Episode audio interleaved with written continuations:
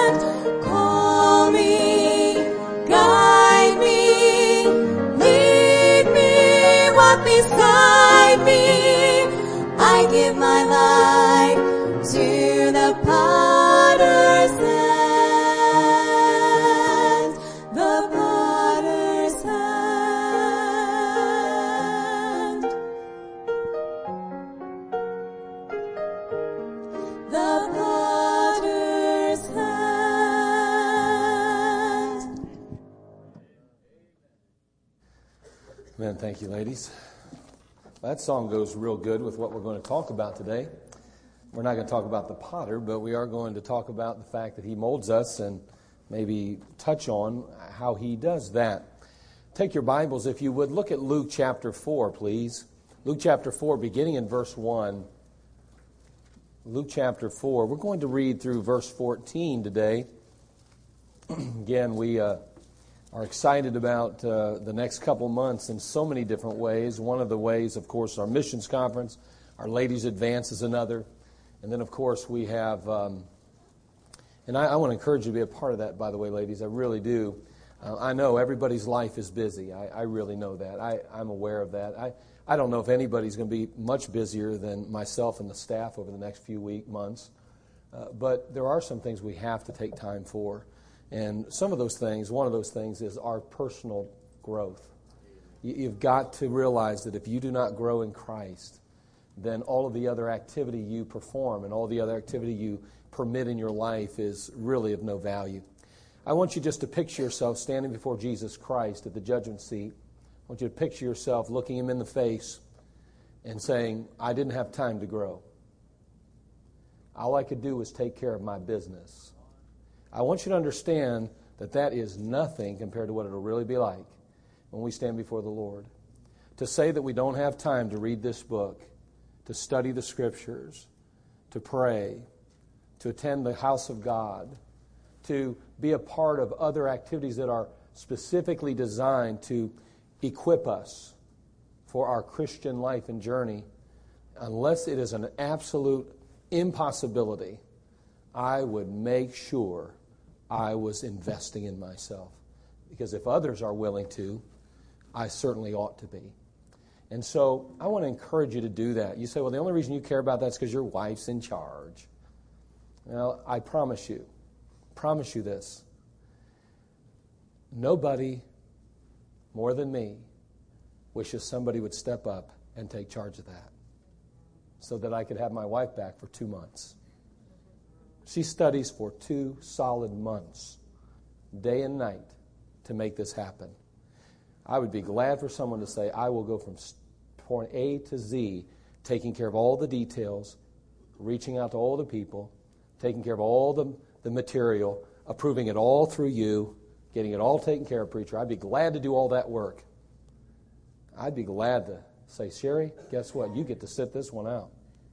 She would fight me on it because she loves being a part of it all. But I'm telling you, that is, has nothing to do with my encouragement of you investing in yourself. I promise you that. I, I want you to do that. Gentlemen, we have in November the men's conference coming up. And uh, I want to encourage you to be a part of that. Man, it's an opportunity to invest in yourself. Don't let that go. I have no, no, no, nothing to do with that. I'm thankful for that. We get on a bus, head down there, and enjoy it. And I want you to be a part of it, all right? If you're able, at all able, please invest in yourself. One day at the judgment seat, you'll be glad you did. I promise you that. Luke chapter 4, verse 1 through 14. I trust that some of you men uh, will make sure you're a part of the work schedule too, Monday through Fridays, every day. 8 to 4 will be there for you if you need to be there, if you'd like to be there. And then in the evenings, Monday, Tuesday, Thursday, we'll be there till 8 o'clock.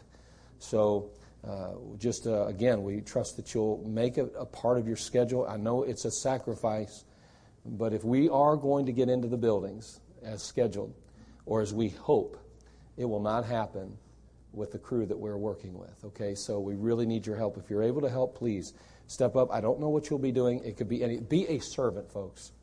I'm just going to ask you now. Be a servant. Don't come there with preconceived ideas. Well, I won't do certain things. I only do this. Well, show up at least. See what if you can't do it, it's one thing. But if you come with an attitude, I won't do, you might want to just stay home. That's just a reality, okay? We're all just servants. We're just servants, okay? So let's come ready to work and ready to do whatever. If it's just push a broom, praise God, I'm here, and I'll push a broom till Jesus comes. Luke chapter 4, verse 1 through 14. I hate pushing brooms there, it's so dusty. It's really a bad job. But anyway, Luke chapter 4, verse 1 through 14. And Jesus, being full of the Holy Ghost, returned from Jordan and was led by the Spirit into the wilderness, being forty days tempted of the devil.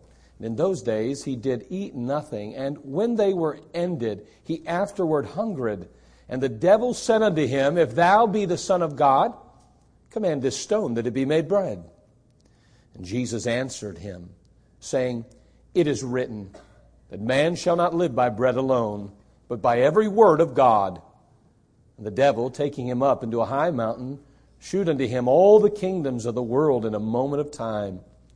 The devil said unto him, All this power will I give thee, and the glory of them, for what is delivered unto me, and to whomsoever I will, I give it.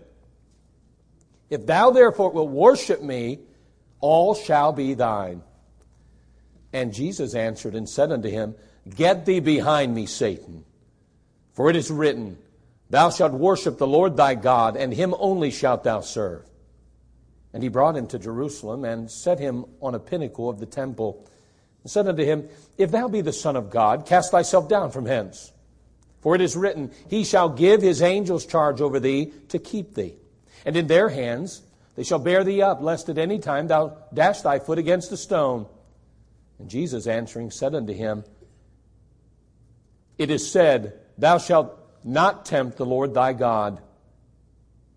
And when the devil had ended all the temptation, he departed from him for a season. And Jesus returned in the power of the Spirit into Galilee, and there went out a fame of him through all the region round about.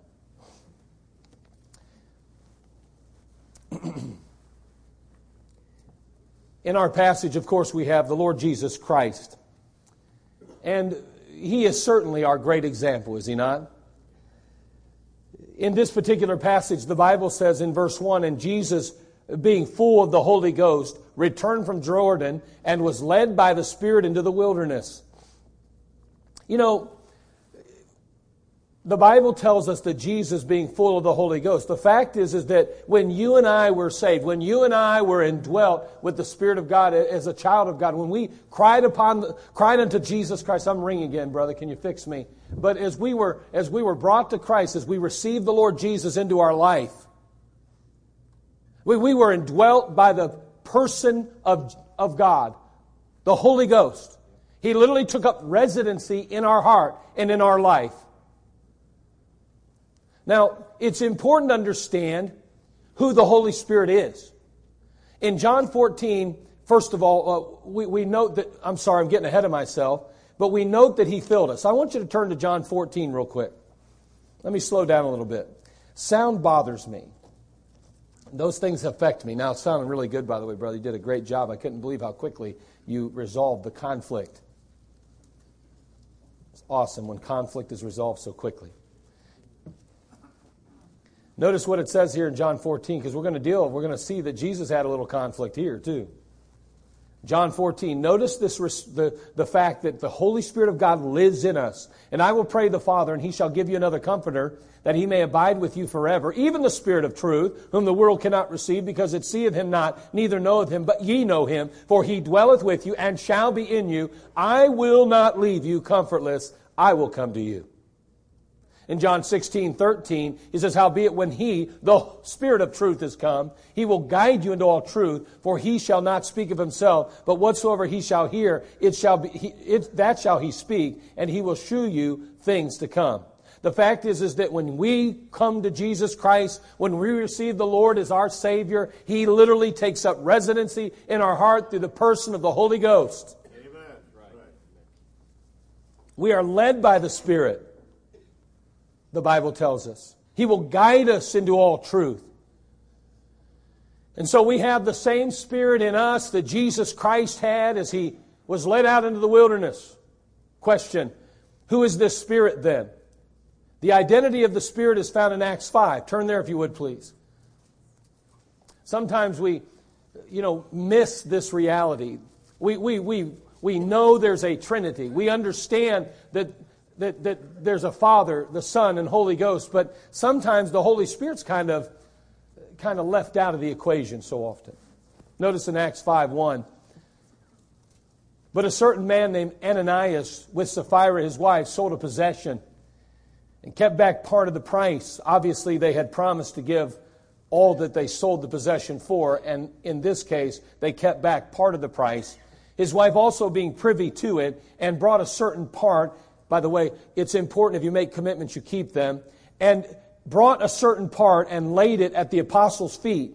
But Peter said, Ananias, why hath Satan filled thine heart to lie to the Holy Ghost and to keep back part of the price of the land?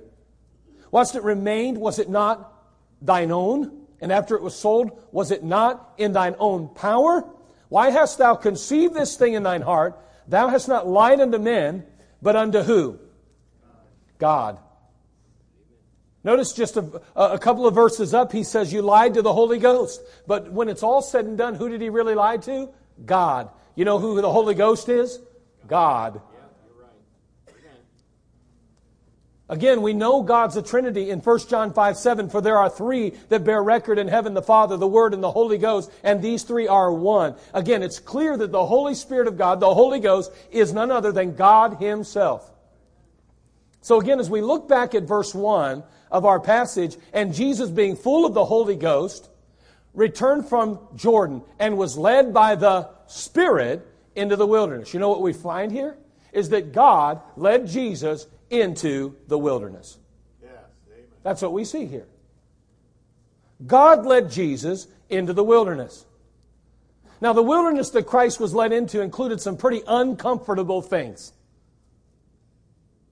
Let me give you just a couple. One, Satan, his adversary, was there to face him.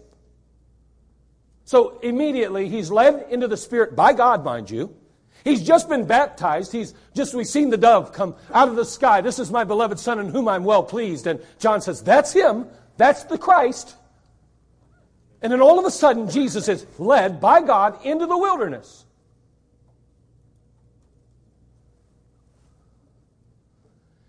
And where there in the wilderness, he meets his adversary face to face, Satan. He is all alone. He doesn't have a friend to lean on. He doesn't have a spouse to trust. He has nobody but him and his father. He's all alone. There was nothing to eat. He had nothing there in the wilderness. His body quickly becoming weak as a result of not having the nutrients and the minerals necessary to sustain life. He's getting weaker and weaker in the flesh. He was tempted, the Bible says. Satan is firing every dart he can to trip, to trip the Lord Jesus Christ up. He's attacking mercilessly, bringing great conflict into the life of the Lord, asking him questions, trying to get him to make a decision that would ultimately affect his relationship to the Father, that would ultimately affect his mission on earth, that would ultimately destroy you and I and leave us helpless and hopeless. So, in that wilderness that Christ was led into, by God, mind you, there was Satan loneliness, hunger, temptation, conflict, and decisions that had to be made. May I say that when you and I get saved, when we put our faith and trust in Jesus Christ and the Holy Spirit of God descends upon us, indwells us, and takes up permanent residency in our heart, you can be sure that there's a wilderness experience ahead. Yes, amen. You can be sure of it. Just plan on it, bank on it. Again, Jesus was led by the Spirit into the wilderness. And if certainly he was led into the wilderness, you can count on him leading you into the wilderness at some point as well.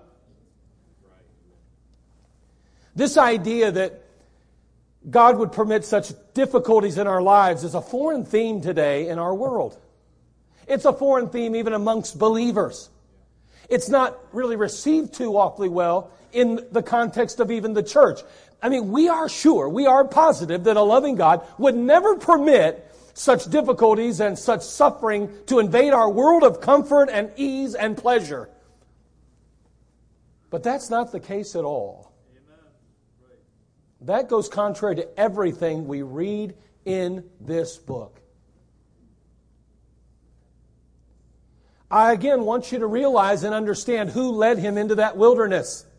I want you to be very aware and keenly aware of the fact that it was God who placed him before Satan, who forced him to deal with loneliness, hunger, temptation, conflict, and these difficult decisions that had to be made. It was God that placed him there. How is it that we believe that shouldn't happen to us. Why? Where's that come from? Let's consider Joseph for a moment. Here we have Joseph, a young man, of course, that shows such tremendous promise. And we know that God had touched him in a unique way, and he's having dreams now. And God is revealing to him his promising future. It is as though God has opened up the sky and he's able to see himself years down the road and he recognizes the, the, ultimately the supremacy or the authority that he would once have, that he would one day have. And man, it was just so promising and so encouraging and so uplifting for Joseph.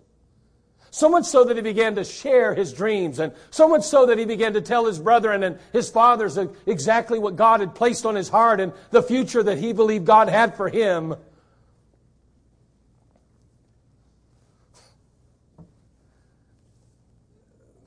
But with all his dreams and bright future and hope, he found himself at the mercy of his jealous brothers, his envious brothers. Before it was all said and done, Joseph would find himself in a pit. There he would be sold into slavery, where he'd be taken down to Egypt and placed in Potiphar's house as a slave. But even then, that wasn't enough. God permitted him to be falsely accused by Potiphar's wife that led him into the depths of prison. So we have this young man who God is obviously working in his life. God is directly linked to him. There's no doubt that God has a plan and purpose, and yet we find him in a pit. We see him in Potiphar's house, and now we watch him in a prison being taken advantage of. Welcome to Christianity. If you'll only say these words, if you'll only repeat this prayer, if you only ask Jesus into your heart and life and trust Him only with your sin, God will take care of you.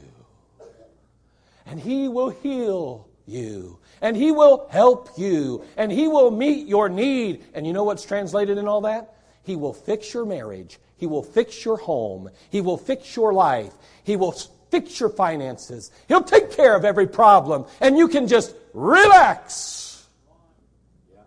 That's how it's perceived often.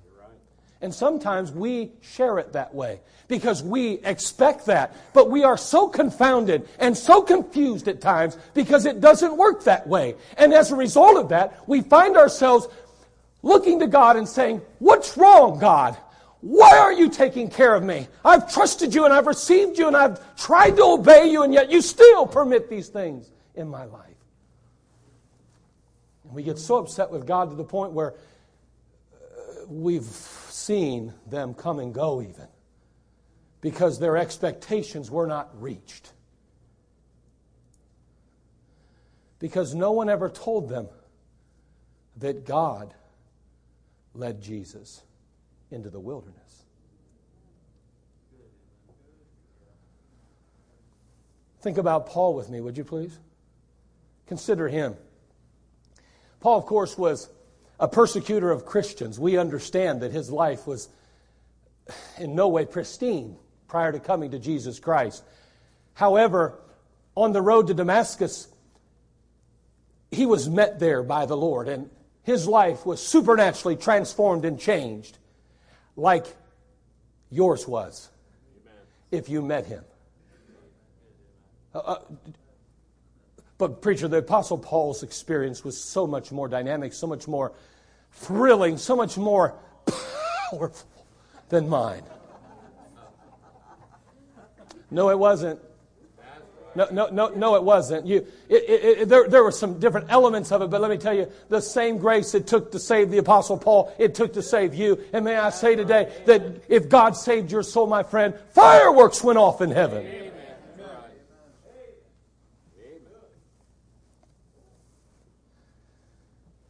There he meets the Lord Jesus Christ. And it wouldn't be long before some things would begin to happen. Look, if you will, in 2 Corinthians 11. As we look back on the life of the Apostle Paul, a child of God, saved, born again, obedient, yielded to the Spirit. But unfortunately, may I say, well, let me take that back. Not unfortunately, but as a matter of fact, he too was led into the wilderness. Watch what it says in 2 Corinthians chapter 11 verse 24. Paul the apostle relating some experiences. Of the Jews five times received I 40 stripes save one. 40 minus 1 is 39. Can you imagine 39 lashes? I mean, we've all seen some kind of show at some point that demonstrates similarly what took place in his life. Five times. Notice thrice, that's three, King James, very hard to understand. Was I beaten with rods? Once was I stoned. Thrice I suffered shipwreck. Now, I don't know about you, but he's already topped my Christian life in, in difficulties and troubles. I, I, I'm going to tell you, he's already surpassed me uh, by leaps and bounds here. 26. In journeyings often, in perils of water, in perils of robbers, in perils of mine own countrymen, in perils by the heathen, in perils in the city, in perils in the wilderness, in perils in the sea, in perils among false brethren, in weariness and painfulness, in watching often, in hunger and thirst, and fasting often, in cold and nakedness, beside those things which are without, that which cometh upon me daily, the care of all the churches.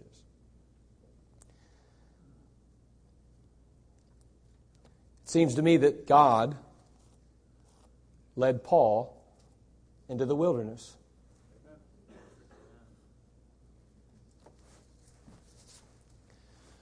How did it end for everybody, though? In Joseph's case, in Genesis 50 20, as he faces his brethren finally at the end of the road, after they'd already deceived him, after he'd already been in slavery, after he'd already found himself in the pit of a prison, and now he finds himself risen to second in command of Egypt, his dreams begin to come true.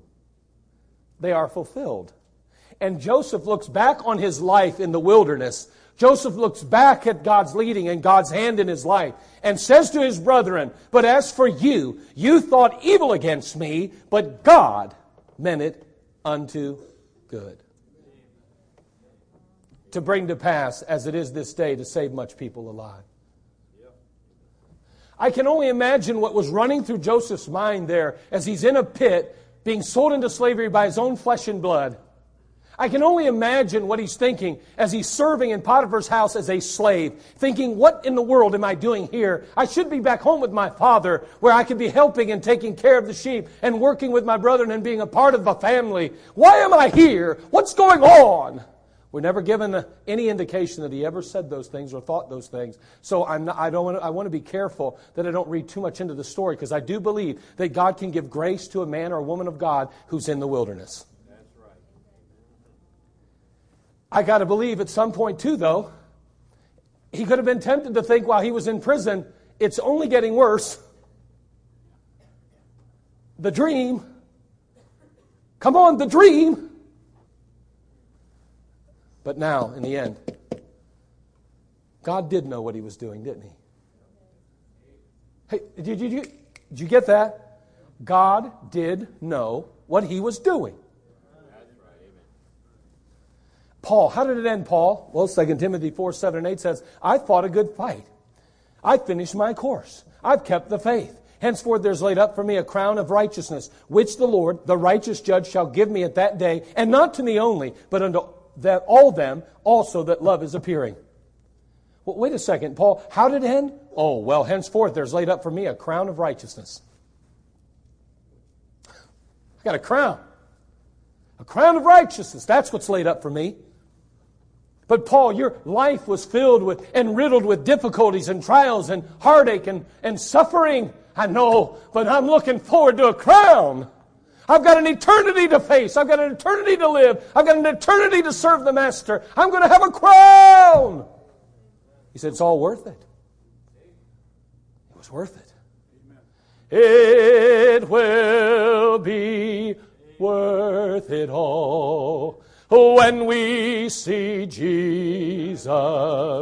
Life's trials will seem so small when we see Christ one glimpse of his dear face, all sorrow will erase. Do you believe that? Amen. Let me tell you something. If you don't believe that, you will get very weary in the wilderness from time to time. Now, there are times you're not in the wilderness. There are times that we're on the mountaintop. But my friend, God will lead you into the wilderness from time to time. So, If we all find ourselves in trouble and difficulty, the wilderness, how should we deal with it? Let me give you three very quick things because we're virtually out of time here in just a few moments. One, here it is expect it. What? You're, you're supposed to be telling me how to deal with it. Yeah, that's the first thing you need to do in order to deal with difficulties, trials, tribulation, the wilderness. Expect it. Right. Just expect it. it I could tell you story after story of situations where people didn't expect. You know, you're driving down the road and that car runs a red light and you didn't expect it. Boy, did you get tore up. Uh, or possibly you were a young person and you happened to be sitting at a football game and somebody just unexpectedly decided to punch you. Sucker punch. That one hurts bad. I'm telling you, the unexpected is what gets us. You need to be expecting this. Why? Job 5 7. Yet man is born into trouble as the sparks fly upward.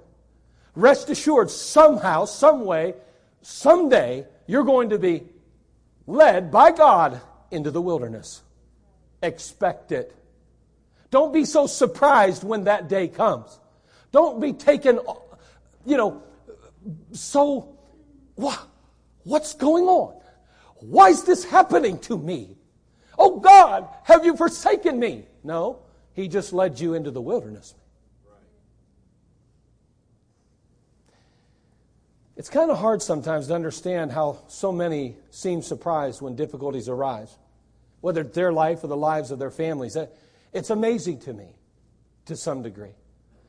I mean, we are just sinners saved by grace. We don't deserve anything but hell. But yet it seems that we have an entitlement attitude. It seems we expect God to care for us, take, meet our every need, and never allow hurt, heartache, or suffering to come into our lives. We really seem to embrace that doctrine that the world and Satan has peddled. The sad part is how often we become bitter toward God for allowing those circumstances into our lives. See, when you don't expect that in your life, you get blindsided.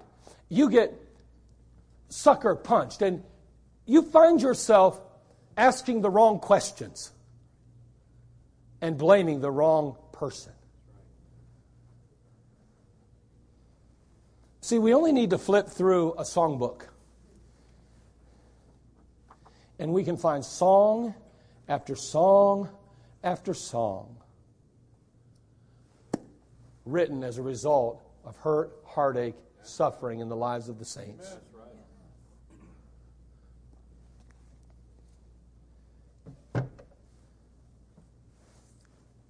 Every saint, like Jesus, will be led into the wilderness at some point. Now, we need to expect it. Number two, we need to examine it. We need to examine this difficulty, this this heartache, this suffering. See, in type, the wilderness represents the rebellious and disobedient life. If you take the time to look at the Word of God and study the Scriptures, you will find that the children of Israel had been enslaved in Egypt, a type of the world. God supernaturally delivered them out of Egypt and across the Red Sea there that day, He delivered them, gave them a great victory in their life. That represents salvation. Salvation took place as far as that, that from that, in that analogy or that type. And then from there they were led to Mount Horeb where they received the Word of God. And God had a plan. And that plan included a place called Canaan where they would victoriously live. In our songbooks and sometimes in even preaching, we're kind of given the idea that Canaan, the land of Canaan, is associated or is really a, a name for heaven. But that's not at all what it represents in the Bible. Right. Amen. See, when the children of Israel were delivered out of the world or Egypt and crossed the Red Sea, it pictures that salvation took place according to 1 Corinthians chapter 10 verse 4. And then they, they went on in their journey and they came to the Word of God and were told to go into the promised land. Remember that they chose not to obey God. Instead, they rebelled, uh, rebelled against God's Word and against God's purpose and His plan for them as a nation and a people. As a result of that, where did they end up? Not in the land of victory, not in Canaan that was promised to them, but instead in the wilderness.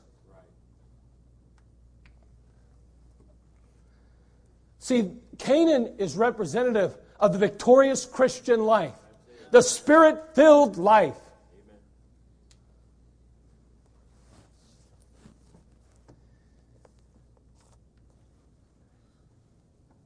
God permitted them to journey 40 years or wander 40 years because of rebellion and disobedience. The Bible tells us in Hebrews, turn there if you would please, chapter 12, verse 6.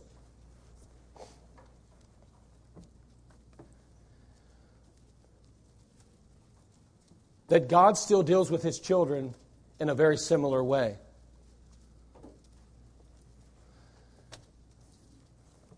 In Hebrews 12, 6, for whom the Lord loveth, he chasteneth, and scourgeth every son whom he receiveth. What we're talking about here is that the Lord disciplines, corrects those who are his. If you're a child of God today, again, this is a topic that is not addressed, it's not spoken of much, because it's not the thing we want to hear. But when we fail to obey God's word, just like the Israelites, we will be destined for a wilderness wandering. And we said that in that wilderness, we will find things like Satan, loneliness, hunger, temptation, conflict, and difficult decisions.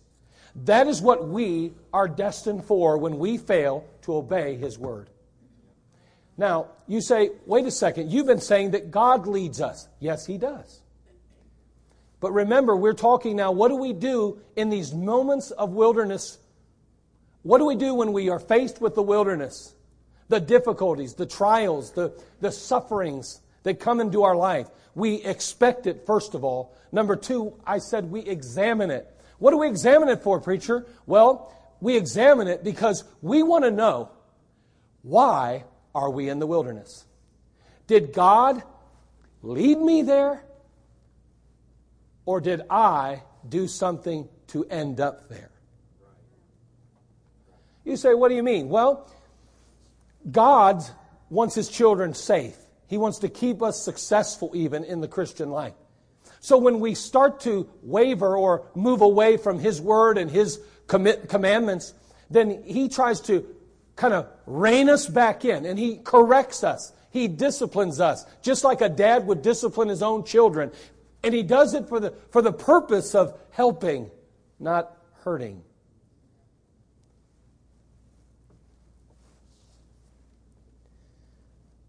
When you and I are faced with troubles in our lives, we need to determine whether it's a result of God correcting our disobedience and rebellion, or is it God simply permitting that in our lives in order to shape or mold us?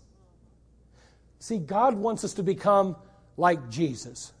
According to Romans chapter 8 verse 29, we're to be conformed to the image of Christ. He wants us to look, act, and be like his son Jesus. Therefore, he permits the wilderness in our life to shape us, to mold us, to temper us. So, we need to examine. God, I expected the wilderness, but now that I'm here, I want to make sure what I'm here for. Am I here because I've not been obedient to you and you're trying to protect me and ultimately rein me back in and enable me to be successful in my Christian life again? Or are you leading me out there to shape and mold me? Has nothing to do with my sin, Lord. It's just simply your work in my life to make me like Him. Which is it, Lord? So, one, expect it. Two, examine it. Finally, three, embrace it. Again, even as God permitted Joseph and Paul to endure certain hardships and trials, and in the end, we saw that God knew what he was doing. We need to yield that to Christ. We need to say, It's your call. i I'm, I'm willing to follow you no matter where you lead. Understanding that He is purging us, tempering us, and molding us. See, again, his goal's not pain, but profit. Again, it's not harm, but help. It, it's not destruction, it's growth. And so, we come to the Psalm, chapter 4, verse 1, and the psalmist says, Hear me when I call, O God of my righteousness. Thou hast enlarged me when I was in distress. Have mercy upon me and hear my prayer. Do you know the psalmist David is saying, When I was out in the wilderness, when troubles were on every side, when I was in distress beyond human ability to be rescued, you enlarged me. You helped me to grow. You expanded my horizons. You gave me grace. Hebrews 13, 5 says, Let your conversation be without covetousness, but be content with such things as ye have. For he has said, I will never leave thee nor forsake thee. Realize that if you're in a wilderness today and you've been led there, and I, am telling you, even if you did not obey the Lord's word and you have been rebellious in your heart toward him, he is still there with you if, he's, if you're his child. He's still there. He hasn't left you and He's not forsaken you today.